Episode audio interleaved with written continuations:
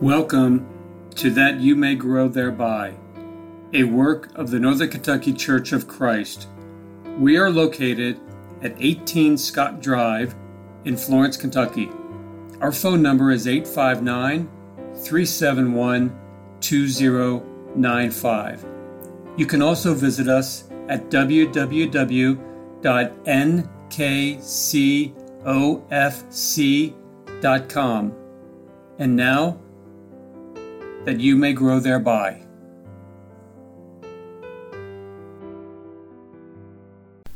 Thank you for listening to That You May Grow Thereby. My name is Greg Litmer, and I am one of the elders of the Northern Kentucky Church of Christ. Since recorded history, man has always had a keen interest in wisdom. Actually, it dates all the way back to Adam and Eve when Satan used the promise of wisdom as a means to tempt Eve. In Genesis chapter 3 and verse 5, the serpent urged Eve to eat by saying, For God doth know that in the day ye eat thereof, then your eyes shall be opened, and ye shall be as gods, knowing good and evil. As Eve thought about it, a determining factor in her giving in to the temptation was that it was a tree to be desired to make one wise. The interest in wisdom is valid, for the Bible places a great deal of emphasis upon it. Turning to Proverbs chapter 4 and reading verses 5 through 7, we find Solomon writing, Get wisdom, get understanding, forget it not, neither decline from the words of my mouth. Forsake her not, and she shall preserve thee. Love her, and she shall keep thee. Wisdom is the principal thing. Therefore get wisdom, and with all thy getting get understanding. Wisdom is something that can be obtained, and it is something towards which all men should be striving. In today's world, wisdom and education are sometimes viewed as being synonymous, but that is a false impression. Some of the most educated people in the world are truly its biggest fools. Webster tells us that wisdom is the ability to judge soundly and deal shrewdly with facts. In other words, wisdom is the good, sound common sense to use our knowledge and ability in the best way possible. In the New Testament, James wrote in James chapter 3 and verse 13, Who is a wise man and endued with knowledge among you? Let him show out of a good conversation his works with meekness of wisdom. Two things are emphasized in that passage. One is that it is wise to be good, and second is that wisdom is always tempered by meekness. Now, I've said all of that merely to introduce the subject of our discussion today, which quite obviously is wisdom. We have seen that the desire for it is a valid thing, for God Himself places a great deal of emphasis upon it in His Word. We have seen that it is not necessarily true that education equals wisdom. And we have seen that those who are truly wise conduct themselves in a proper fashion, tempered by meekness. Who then is it that the Bible says possesses wisdom? Did God give us an indication of the type of individual that He Himself, the author of wisdom, views as being wise? Those are the questions we want to look at today. Let's turn to Proverbs 13 and look at verse 15, where Solomon wrote the following The way of a fool is right in his own eyes, but he that hearkens unto counsel is wise. So there is one individual that God describes as wise, the man that listens to counsel. Bear in mind also that that same chapter in Proverbs also says in verse 5 The thoughts of the righteous are right but the counsels of the wicked are deceit. So the individual who listens to right counsel is the one who is wise. You may remember that David said, Blessed is the man that walks not in the counsel of the ungodly, nor stands in the way of sinners, nor sits in the seat of the scornful. Surely we have all observed in our lives that you can't tell a fool anything, and we have all also seen the sad results when the egotistic or the self centered try to direct their own steps without ever seeking guidance from those wiser than themselves. Or in an even worse case scenario, when they go to the ungodly for counsel. Could there be a more classic example of this than the case of Rehoboam, Solomon's son, that we read about in 1 Kings chapter 12 verses 1 through 15? Let's turn there and read that passage. And Rehoboam went to Shechem, for all Israel were come to Shechem to make him king. And it came to pass when Jeroboam the son of Nebat, who was in Egypt, heard of it, for he was fled from the presence of King Solomon, and Jeroboam dwelt in Egypt, that they sent and called him. And Jeroboam and all the congregation of Israel came and spake unto Rehoboam, saying, Thy father made our yoke grievous. Now therefore make thou the grievous service of thy father and his heavy yoke which he put upon us lighter, and we will serve thee. And he said unto him, Depart yet for three days, then come again to me. And the people departed. And King Rehoboam consulted with the old men that stood before Solomon his father while he yet lived, and said, How do you advise that I may answer this people? And they spoke unto him, saying, If thou wilt be a servant unto this people this day, and will serve them, and answer them, and speak good words to them, then they will be thy servants forever. But he forsook the counsel of the old men, which they had given him, and consulted with the young men that were grown up with him, and which stood before him. And he said unto them, What counsel give ye that I may answer this people, who have spoken to me, saying, Make the yoke which thy father did put upon us lighter? And the young men that were grown up with him spake unto him, saying, Thus shalt thou speak unto this people that spake unto thee, saying, Thy father made our yoke heavy, but make thou it lighter unto us. Thus shall ye say unto them, My little finger shall be thicker than my father's loins. And now, whereas my father did lade you with a heavy yoke, I will add to your yoke. My father hath chastised you with whips, but I will chastise you with scorpions. So Jeroboam and all the people came to Rehoboam the third day, as the king had appointed, saying, Come to me again the third day.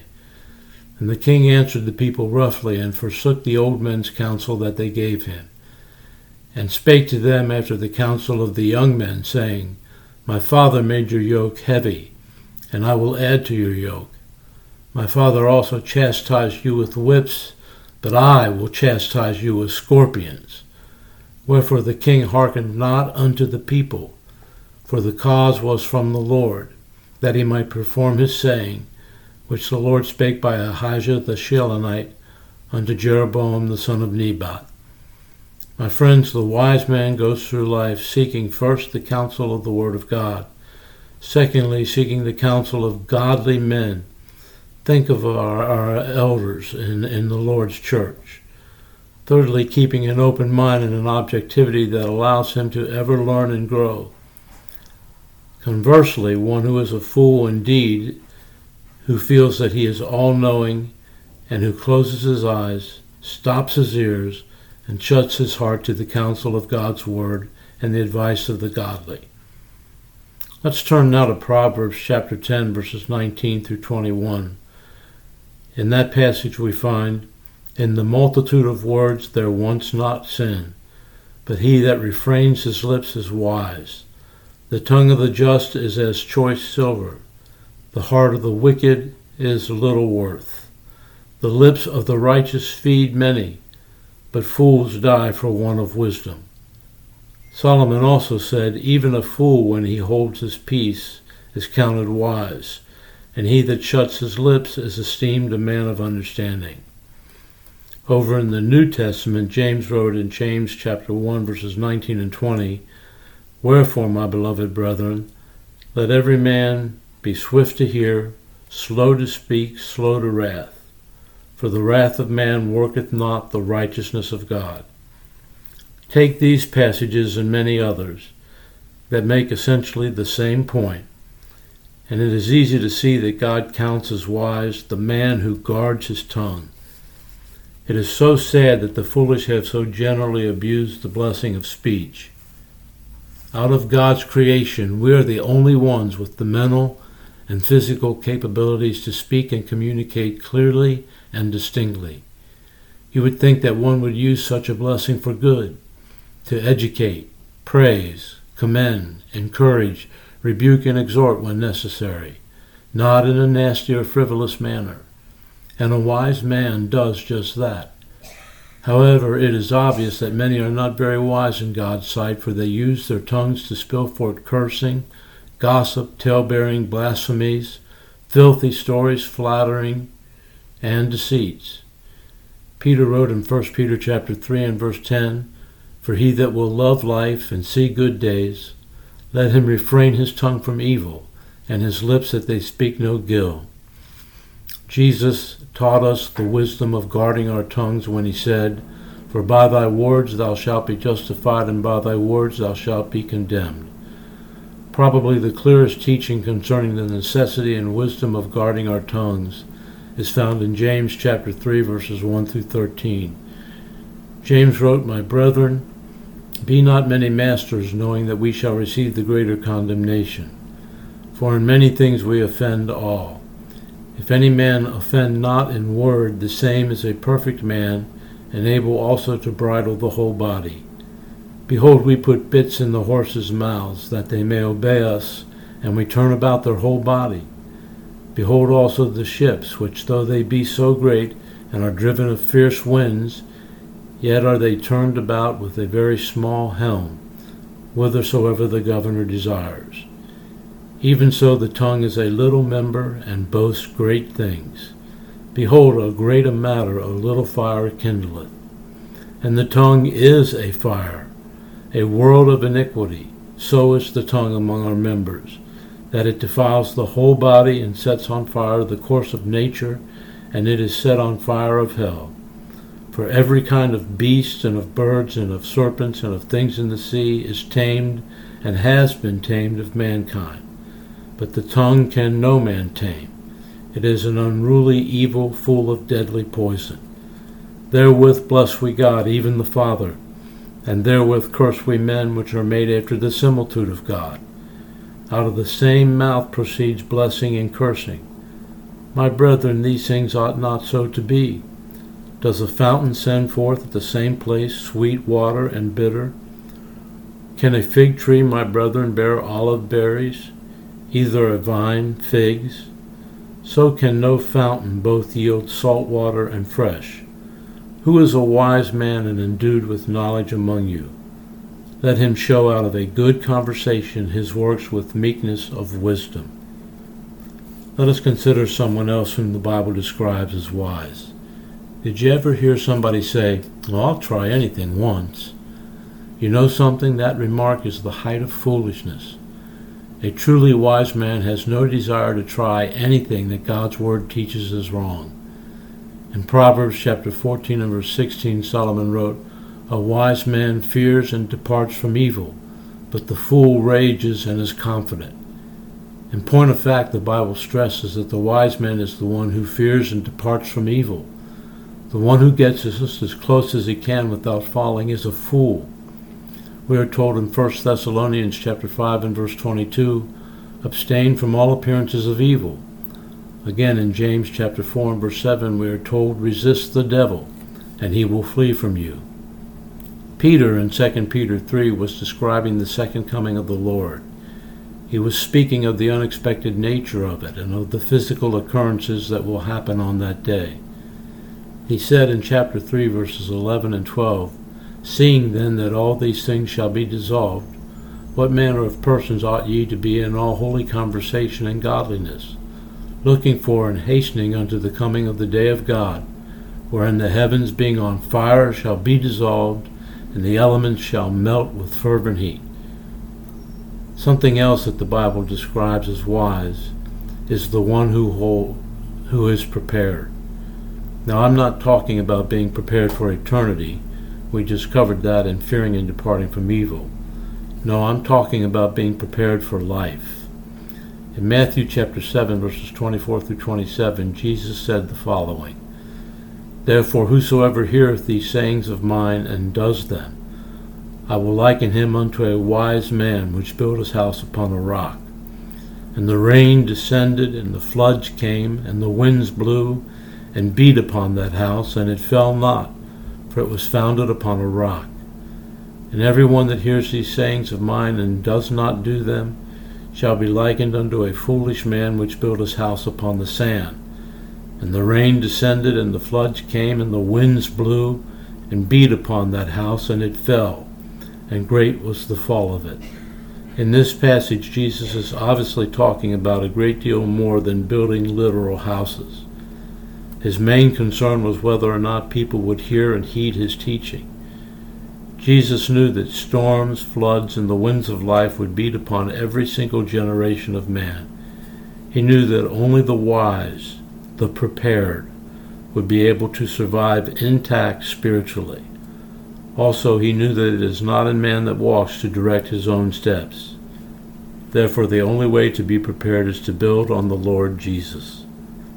The wise knows that trials, disappointments, tragedies, and despairs will confront them sooner or later. Truly, the wise hear and heed the commandments and doctrines of Jesus.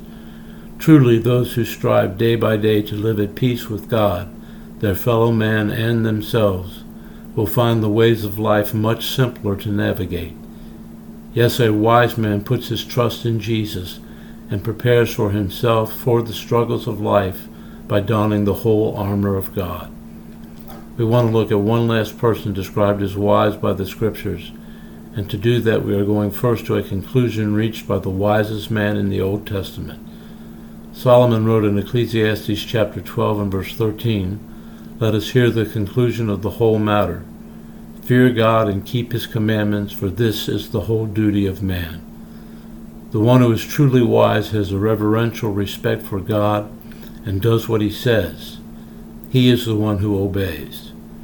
Hebrews chapter 5 and verse 9 tells us, And being made perfect, he became the author of eternal salvation unto all them that obey him.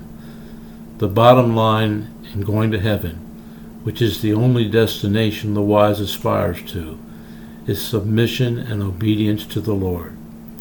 It was Jesus who warned, Not everyone that saith unto me, Lord, Lord, shall enter into the kingdom of heaven, but he that doeth the will of my Father, which is in heaven. Words to think about, words to meditate upon. By the way, we are going to be making a change in the podcast. In the second week of October, we are going to begin a podcast in which I will be joined by two other individuals, and we will be discussing, for however long it takes, the life of Christ, the harmony of the Gospels. We're very much looking forward to this and are excited about it, and we hope that you will listen and gain a great deal from it. So again, thanks for listening to That You May Grow Thereby this morning.